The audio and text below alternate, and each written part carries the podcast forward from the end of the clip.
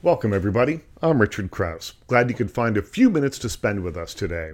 We have a big show, so let's get right to it. Anishinaabe singer songwriter Ansley Simpson was nominated for two 2018 Indigenous Music Awards and one Best New Artist. On November 6th and November 12th, she appears as part of the 13 episode Amplify series on APTN and the show has a fascinating premise. Invite an Indigenous songwriter to find a piece of Indigenous inspiration, whether it be a book, an art piece, a belief, etc., and then write a song about it. Topics covered include the environment, climate change, the foster care system, Two Spirit identities, residential schools, healing through art, slavery, and Indigenous resistance. Each show is a platform for Indigenous songwriters and Indigenous knowledge keepers to share ideas about a specific topic close to them and then create music out of it. And best of all, each show ends with a music video of the song that was created based on the theme of the episode. Also featured in Ansley's episode is author Harold Johnson discussing his acclaimed book, Firewater How Alcohol is Killing My People and Yours. I started this interview with a congratulations to Ansley Simpson. I have been starting a lot of these interviews by asking people uh, what they're doing to pass the time in isolation, but I know what you've been up to. Congratulations on the record label. Thank you. And I love it's Jijiwe. Is that right? Am I pronouncing it's that correctly? Gijiwe. A Gijiwe. Gijiwe. Yeah. And and it means to speak in a loud voice in Ojibwe.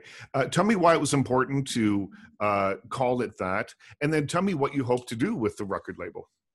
Yeah. Um, yes, I've been sort of thinking about how I want to be a part of the music industry as an Indigenous person for a really long time. Um, and I just decided finally that I was tired of looking for representation that that met my needs, and I decided, you know what, I'm just going to start it and see where it goes from there. And I and I was thinking, you know, what what is a phrase that uh, really sums up my experience of my friends and colleagues as Indigenous musicians. Um, and honestly, it's that whatever we do, even if we have the quiet, subtle notes, it has this loudness to it. It speaks volumes. It it echoes across you know the nation all the different nations so um, when i came up with Gigi Way, I decided, you know, that's perfect. We sing and speak with loud voices, so this is what this is going to be the name.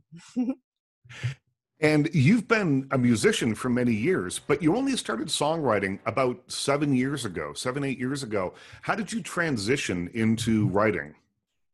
Yeah, I grew up in a really musical family, which I talk a lot about in the series. Um, and about seven years ago, after the birth of my daughter, who's now, nine, I kind of decided, you know what, I want to do something that um, really shows her that she can do anything that she wants to at any point in her life, you know, that kind of cliche and uh, for me that was writing songs. Uh, i never expected to be able to sing them or or to have an audience that would want to listen to them but i just wanted to sit down and be able to write a song that i liked from beginning to end.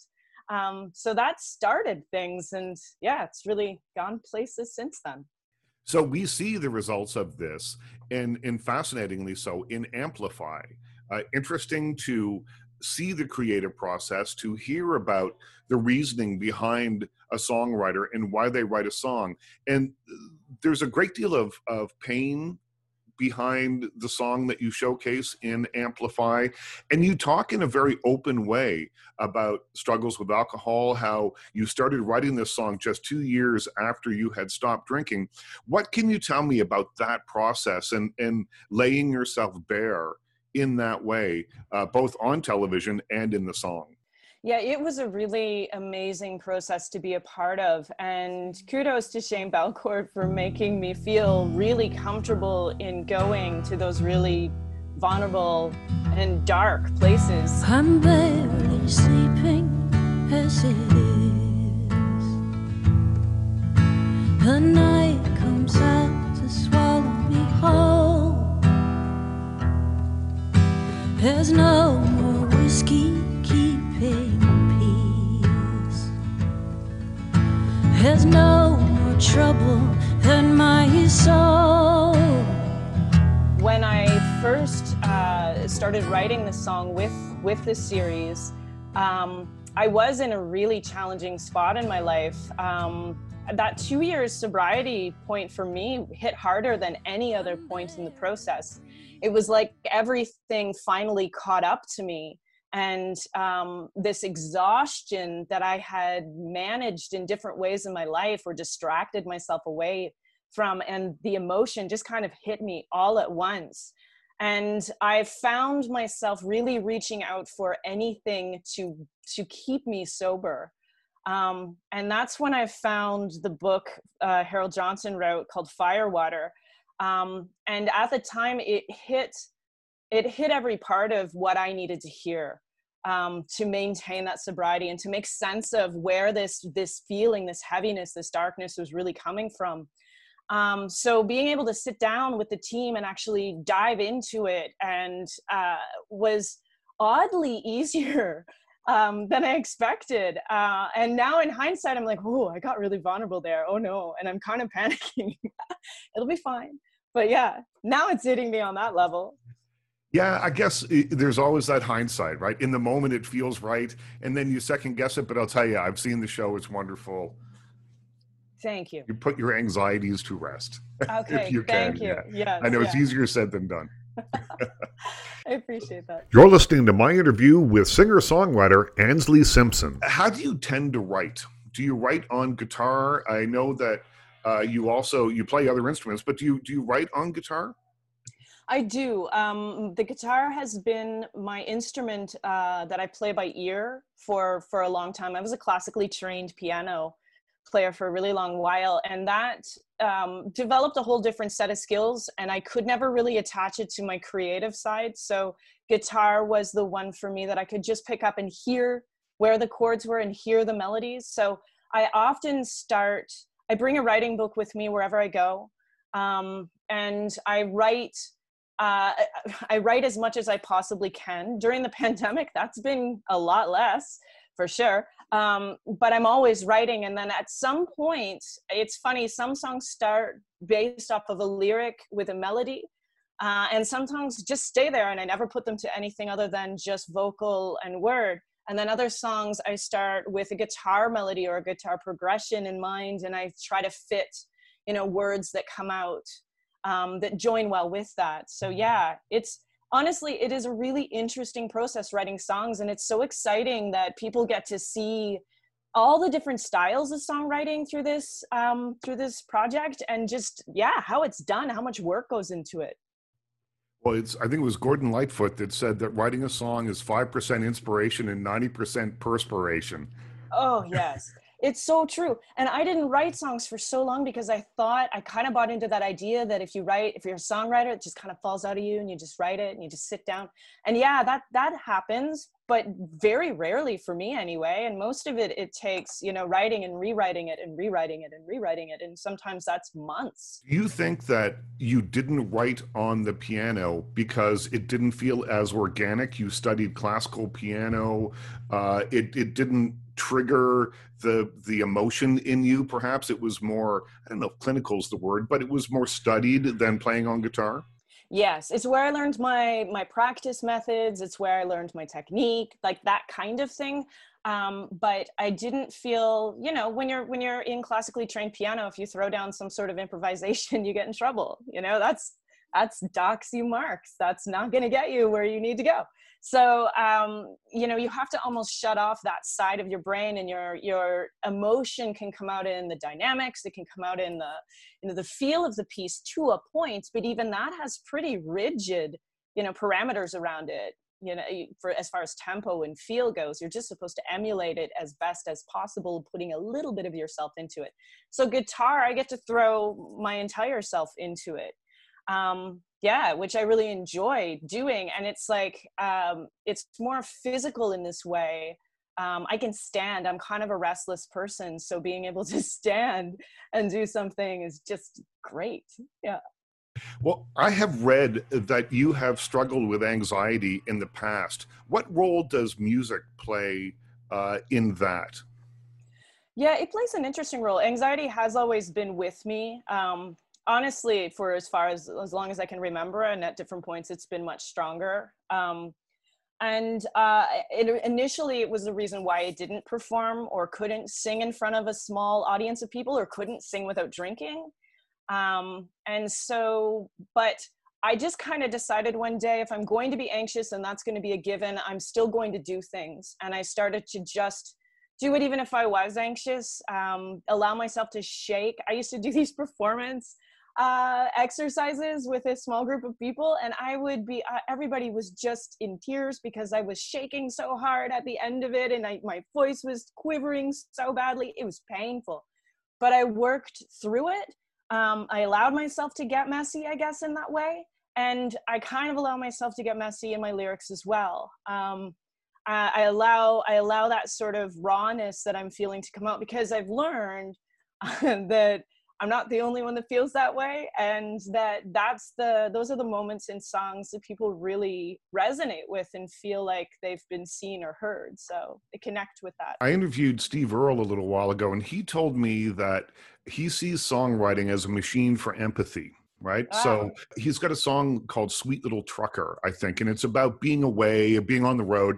And he said this weird thing happened where like he bumped into Johnny Cash and Johnny Cash said, "Man, I love that song. That is a great song." And then a trucker came up and said, "I love I love that song." And he said, "Well, what do these two people have in common?" Well, they're both on the road and they miss their kids and so i think that songs that connect on that kind of level with people will always be the ones that that stay in their minds. Yeah, so true, so true. Mm-hmm. And that's what I, I hope to do, at least with uh, the songs that I write, is to write them in a way that people can find an element of themselves in it, no matter what the story is that I am saying. We're midway through my interview with Ansley Simpson. She is a singer, a songwriter, and she's also the subject of one episode of a show called Amplify on APTN. You can see that show on November 12th that's when it will air in Ojibwe, and then on November 6th, it airs in English. With a strong cast of Indigenous musicians, this new series is an exciting journey into the personal lives and inspiration of some of the country's most innovative rising stars. Combining personal stories with Indigenous history and culture, each episode gives you an intimate look into their musical creation process. Let's continue my conversation with Ansley Simpson.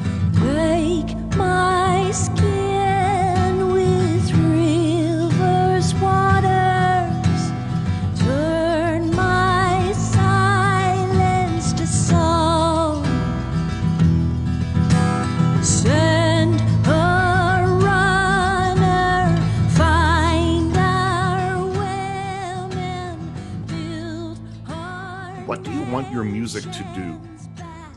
Hmm, that's it's, it's a good question because i don't think about that until until i'm releasing it or until it's out in the world. I think initially when i write it i write it for it's selfish i guess. I write it for myself. I write it to make sure that i i feel okay with it. And then i write it for um, indigenous people my nation. I'm anishinaabe my family's from alderville first nation. So i try to write it and with them in mind. And often that takes you know consulting with people to make sure that if i've used any traditional elements in my songs that i've done it in a good way um, that's not misrepresenting or over saying or oversharing something that shouldn't be shared in that way. And then i imagine it being out in the world uh, and i think you know every songwriter wants their song to be somewhat transformative if we can be so bold. You know yeah. you hope that it moves people. You hope that it is something more than than just passively consumed in the background. Um, you know I, I hope that that people really listen and i hope this for all indigenous musicians black musicians especially marginalized musicians in particular um, listen to their lyrics you know deep dive give them a, a, really solid listen because their stories aren't the ones that are normally told.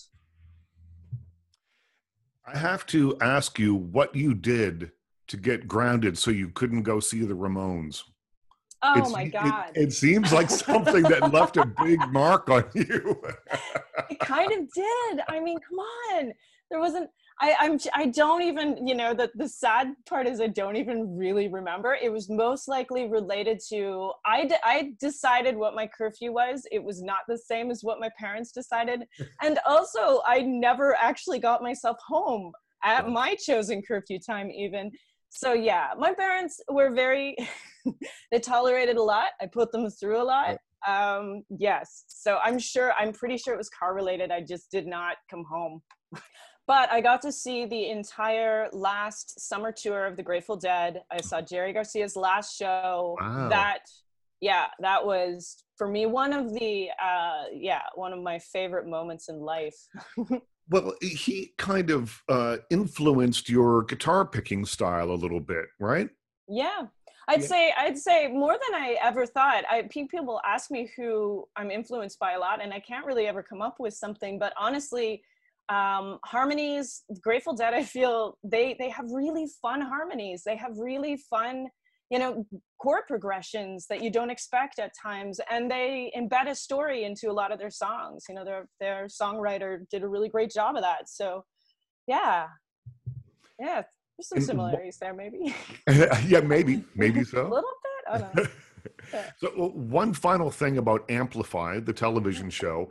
Um, did doing that show feel different than the way that you normally work? It's a, it's a, it's a different situation. You're put in a different situation. Uh, did it feel different? Um, I my comfort level, I could really just forget that they were there. It was great that way. Um, my team for that song, I had Simone Schmidt from Fiver. She produced it, or they produced it, and then I had Heather Kirby on bass, and Annalise Nerona uh, was the sound engineer. And we did it on tape, which I've always wanted to do. So uh, my team was so solid, and I felt really comfortable with them um, that it just went really, really smoothly. And I could again sort of forget that they were there. Uh, at times, you know, I'd finish doing a take and then turn and there's a camera right in my face and sort of startles you. But mostly it was comfortable enough. And I mean, when I go into a recording studio, I, I sort of take the space. So I smudge it, I make sure that um, all of my senses feel like I'm I'm there, you know? And then yeah, there was no difference for that. It felt very real that way. Yeah. And recording on tape, it's different, right? It sounds yeah. different. It's analog, uh, so it, it it's got a warmer feel, I think. Uh, and and the I guess the process is different. You're not starting and stopping a hundred times and dropping in a thing, and you can't go back later on and say, um, "I think there's a sibilant s sound in the second verse. Can you take that out?" You can't do that. Kind of what you get is what you get, and I think it's more organic that way. I agree. And that's why I wanted to work with it, um, especially for this project, because it felt like it really needed an organic feel. Uh, Simone was saying earlier on in the project that tape is like another another musician in the room. Uh, so it has this persona unto itself, and we just really worked with that. The take that we used uh, and that you hear in the final recording, my voice is, you know, it cracks at certain points. That's there, but those elements we decided um, really work. You know, this is not a this is not a pretty, you know, precious song that I'm singing about. It has, you know, this guts to it and this rawness to it. So the tape works really beautifully and adds this like little this mellow kind of component to it or, or yeah it, i just love it if if i had my way and if it was easy enough and if we had like the recording budgets of the 90s or 70s i'd be doing tape all the time That was my interview with Ansley Simpson. Remember to check her out on November 6th and November 12th on the new APTN series Amplify. Stay with us. This time I'm gonna kick that football clear to the moon. If you are a fan of Charlie Brown and the Peanuts, you don't want to miss the next interview. Simon Beecroft zooms in from his home in London, England, to tell us all about the Peanuts book, a visual history of the iconic comic strip. It's his new book. You can find it in brick and mortar stores, you can find it online, but it tells you everything that you've ever wanted to know about Charlie Brown but maybe we're afraid to ask. I began this interview with Simon, who was live via Zoom from his home in London, England, uh, asking if there were similarities between the character of Charles Schulz, the cartoonist, and Charlie Brown. Both were the sons of barbers, both liked to play sports, and yes, both had a crush on a red-headed girl. Here's what Simon had to say. he did kind of waver between accepting and acknowledging that he was Charlie Brown. He was very, very similar.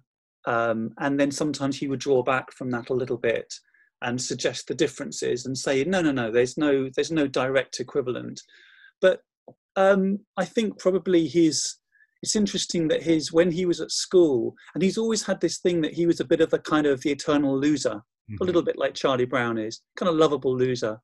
Um, and at school, um, he so he always played up as i said he played up his kind of the humble nature of his of him. And he played up the fact that he's no great thinker you know he he was he you know and but actually at school he was very smart and and bright.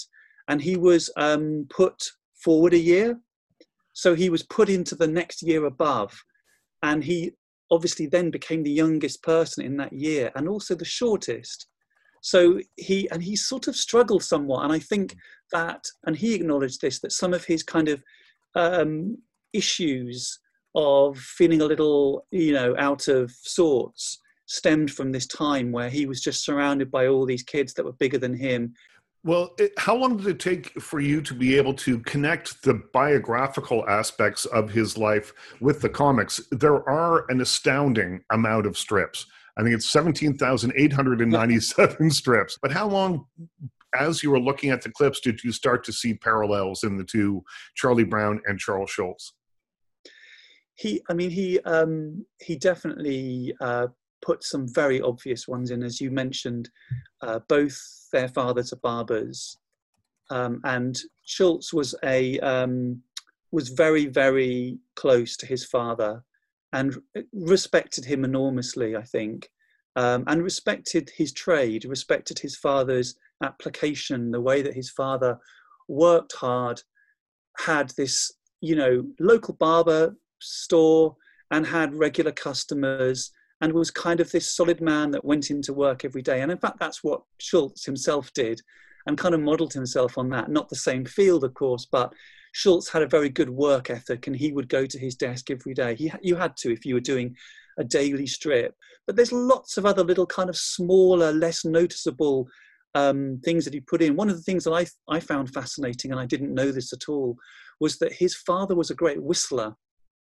So he was able to whistle really well. And so was um, Charles Schulz and so is Charlie Brown. And in fact, quite a few of the characters, whistling is a little bit of a kind of buried theme. It's in there, and and characters often do whistle. And there's a nice story about Schulz, which is that he was a uh, after the war, he he kind of had a music appreciation society. He really got into buying gramophone records and learning all about classical music. And he had a little kind of music club with his friends, and they would just enjoy themselves by like whistling a piece of classical music and then the others had to tell what that piece was. You're listening to my interview with Simon Beecroft, author of The Peanuts Book, a visual history of the iconic comic strip in stores now. But there's I mean there's there's so many parallels I mean but he, interestingly I think he he puts himself into more than just Charlie Brown. So I think he he splits his character up into a few of the characters. He hated the name Peanuts it was forced upon him by the the syndicate that was distributing uh, his uh, strip. Why did he hate it, and what did he want to call it? So he wanted to call it uh, little. Well, he actually he wanted to call it. I think um, he wanted to call it uh, "Good Old Charlie uh, Brown." Um, his the strip he had done immediately prior to Peanuts was called Little Folks, and he he quite liked that too. Um, he did not like Peanuts he thought that Peanuts trivialized what he was doing. And I think that at the time, he, he saw two things. He saw, firstly, that he was going to write a strip that was in some ways quite serious. So he was going to put a lot of, it was going to be funny, but it was going to have an edge to it. And of course it did. It did and it does. Um, so he found the name Peanuts to be demeaning. He also knew as I said, that this was going to be his life's work. This was not something he was going to just do for a, few years and then move on. He knew somehow that this was his what he was going to do for his life. So he wanted it to be to have the right name. It really mattered to him, and I think he felt that the execs at um, the newspaper syndicate didn't have the same you know awareness that he had and they plucked this name i think it was a name that had somehow been uh, applied to what you would call little kids in the gallery of a theatre or something Gallery. Yeah, yeah. yeah but i don't think that he i don't i think that charles schulz said well who who calls kids peanuts i'm not aware of that being of that common a, a name so he was really kind of bemused by this name i have to say i think the name works Hmm. And i think if he'd called it anything else it just i don't think i think it would have dated. I mean little folks seems to me to be very dated. Yeah, That is to me that's really sounds like another era completely. Peanuts somehow is kind of timeless. The character of Charlie Brown, we think of him as a fully formed character, as uh, someone that we grew up reading. But it took about 10 years to get Charlie Brown right uh, in Charles Schulz's mind. What kind of changes did the character of Charlie Brown go through? Yeah, it's really interesting. He in the first few strips and the first few um, months or years, uh, Charlie Brown is a, is sort of a different character. He can be quite. He's not quite as kind of browbeaten as uh, later on. Uh, I mean, there's reasons for that, I think, but um, he he was quite a kind of. Um, he gave as good as he got. Mm. First of all, so he would quite often just unprovoked provoke the other characters and he would kind of run, run away shouting, I get my kicks. you know, he, he just had this kind of more, slightly more irrepressible spirit Right. that then settles down. I think the thing that, I think the thing that probably caused the greatest change in Charlie Brown and when, when you really see the true Charlie Brownness of Charlie Brown coming in is when Lucy is, is introduced. Mm. And it's with the introduction of Lucy, who is this kind of, I mean, there were previous girl characters in it, of course, but, and, and, and they were sort of somewhat, um, I mean, they were sort of somewhat, uh, you know, teasing and they had some of the elements of Lucy, but Lucy just became this kind of uber nemesis of Charlie Brown. And, you know, it just went to a different level. And Charlie, and she just, Lucy just seemed to kind of cut Charlie Brown down to size somehow. And she was able to do it in such a, sometimes such a kind of horrifying way. That's, I think, when you really get the Charlie Brown that we all know. Charlie Brown, oh Charlie Brown. I can't believe it. She must think I'm the most stupid person alive.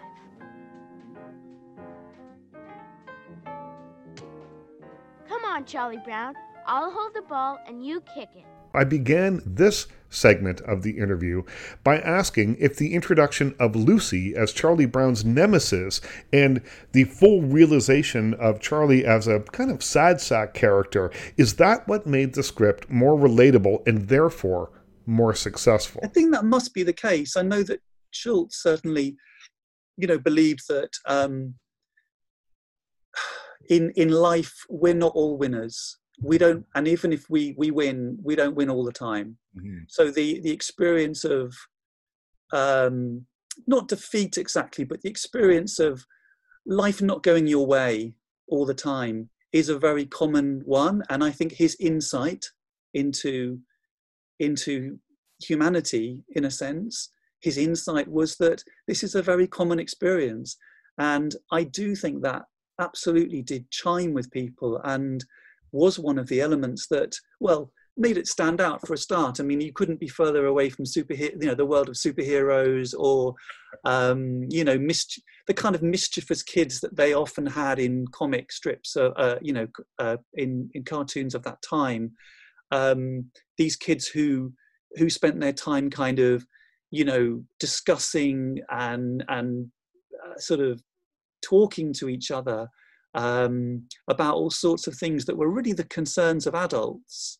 You know, there was this sort of sense of kind of life is not going to serve, it's not going to kind of give you any huge breaks. And all you can do is just kind of settle into it, get used to it, kind of try and keep moving on. And that's that's an unusual. It's it's definitely not children kind of having a fall and and going ah. It's it's a whole different kind of experience. I think a whole different re- um, response to a kind of systemic kind of failure. Snoopy became one of the standout stars of this strip, but he began just as a dog. I mean, as a, as a, a, dog character, kind of a stereotypical kind of thing.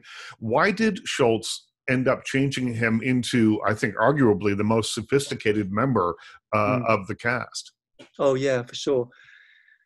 It's interesting. You're absolutely right. He, he, Snoopy is a dog, a puppy in the beginning, and and walks on four legs and doesn't. Um, we have no access to his inner thoughts. Um, he doesn't sort of speak um, at first. Uh, so yeah, he, and then he kind of it is really that's one of the most interesting things is just how that how that dog gets up on his hind legs um, and starts revealing his thoughts. Learns to type. Learns to type. Typewriter. And you know has this absolutely incredibly rich imaginative life. I mean, he he. It's interesting. I think so few of the other characters escape the neighborhood, so they are very much they live their lives within that, you know, suburban neighborhood. Um, Snoopy's really the only one who who goes on these incredible flights of fantasy. I mean, he can be in World War One Europe. You know, he can be flying in in World War One planes. He can be uh, as you said, like famous. He can be a world famous author. Yeah. You know, world famous anything. Um, uh, he's yeah. He's how does he do that? I mean, I think other. It's interesting. The other other cartoonists were absolutely astounded by some of the things that he did, and I think one of the things that really was clever was having him sit on the top of his doghouse. Yeah such a simple thing. It doesn't look like anything, but just the ability to sort of do that. It. I mean, I think if you're you're looking at it, if you're thinking about it in a realistic sense, how strange is that that he could sit on the peak? On the peak, it doesn't make any sense. Yeah, it's no sense at all.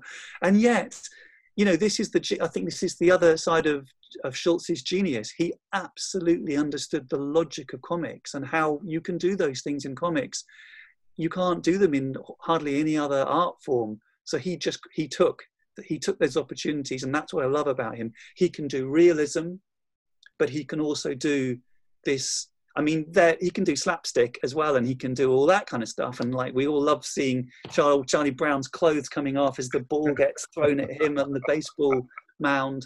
You know, he can do incredible kind of comic book feats. But yeah, Snoopy was, I think, his and he acknowledged that. And then sending Snoopy into space in you know in '69 was, I think, one of the greatest things he did. You're listening to my interview with Simon Beecroft. He's the author of the Peanuts book, a visual history of the iconic comic strip. I love that there's sort of an aspirational idea behind the Peanuts. Uh, Charlie Brown never got to kick the ball but he never stopped trying to kick the ball. And I think that's kind of the underlying message that goes along with this. You have Snoopy, who could do anything, go to space, go to do whatever. There is just something that seemed to fit the uh, optimism of the time, I think, that uh, these comics were being written uh, that seemed to to really catch kind of the, the essence of the zeitgeist uh, that was that was in the air. Um, and and I, I think that's one of the, the keys to success for Charles Schulz and the Peanuts uh, uh, strip. Yeah, I agree. I think he was, I mean, we think of it both as quite a timeless strip now, but I do think it was very much of its time too. And at the time, it was ahead of its time. So I do, I think that Schulz was was incredibly. He had his radar out. Yeah. I think culturally, uh, he was very attuned to what was going on. I mean, as I said, he wasn't a great traveler. He he didn't particularly you know, he was very happy being at home, but he allowed, I think he spun like a sponge. He, he did nevertheless sort of soak up everything that was going on. And, you know, we've got a few spreads in the book that really cover how Peanuts, how the strip reflected its times. And that's one thing I was interested to learn about when I was researching the book. I hadn't realized quite I think I'd always, you know, known all the things that happen within the world of the neighborhood, uh, Lucy's psychiatry stand, which of course is was actually quite a prescient thing to be observing. I mean, he turned the classic children's lemonade stand where kids have made their own homemade lemonade and they're selling it for a quarter or whatever. and he turned it into something where she's in the same kind of setup, but she's selling, you know, psych- psychiatry, um, which of course was very, you know, at, at, that time when people were beginning to kind, of, you know, get yeah. increasingly interested in, you know, exploring their own and uh, understanding their own psychology and kind of you know, Freudian approach, and people having analysts. May I help you? I am in sad shape. Wait a minute. Before you begin, I must ask that you pay in advance. Five cents, please. I know that there is a straight line between the Peanuts and Calvin and Hobbes, Garfield, Dilbert, all those strips that came afterwards. But it is remarkable to me when you start looking at the numbers. 2,600 newspapers around the world carried Peanuts at a time when people used newspapers, unlike today. Uh, and they had a daily readership of over 355 million people. I mean, it is extraordinary. I, I, don't think that there will ever be another comic strip, and maybe there has never been a comic strip that has had that kind of impact. No, I think it, you're right. I think it broke all the records. Um, I mean, the success was so wild and worldwide. I mean, we're talking. Uh, I mean, I of course I was reading it in newspapers in the UK in my childhood in the 70s. Um, and I'm and I know that people around the world were having similar experiences, and the the way that the strip resonates in places as far afield as Japan, um, it's it's huge in Italy still, and in you know all sorts of other parts parts of the world it, it just became a worldwide phenomenon. And of course, a huge part of that was was Snoopy, mm-hmm. um, for sure. I mean, Snoopy was the superstar of the strip, um, and definitely, uh, you know, took it to that stratospheric level. Um, but yeah, I mean, he he broke he broke all the molds. He broke all the records. I get that Charles Schulz wanted to control the entire thing, but when he retired, when he said, This is it, I'm not going to do this anymore, why didn't somebody else come in and say, I'm going to pick it up? Why wasn't there a protege in place? It was absolutely his ruling that when he stopped doing that strip, nobody would mm. continue it. And he was very, like I said, he, he, he, he was a very um, determined person. Um, he, he came over as very kind of mild but actually he had a steely, strong will. And that was one of his absolute, you know, rulings that nobody would uh, continue the strip after, after him. And I don't know whether you know the story, um, but I, th- I find it just incredible that he he he did the last few strips, and um, on the day that Schulz himself passed away, it was in the night in the night time. Um, the that that was the the day, the morning that the final strip appeared in the newspapers. So he, he his life literally ended when the strip ended, and to be so so connected in that in that way is just another I think aspect of how how amazing it is. That was Simon Beecroft, author of The Peanuts Book, a visual history of the iconic comic strip. You can find that book wherever you buy fine books in brick and mortar stores or online. And I'll tell you, it is lavish and it'll make a great present for the peanut lover in your life. My thanks to Simon and to my other guest, Ansley Simpson. Remember to check her out on November 6th and on November 12th on the APTN series Amplify. As always, though, my biggest thanks goes to you for listening. I appreciate you spending part of your day with me. I hope you had fun. I'm Richard Crouse. Stay happy, stay safe, and we'll talk again soon.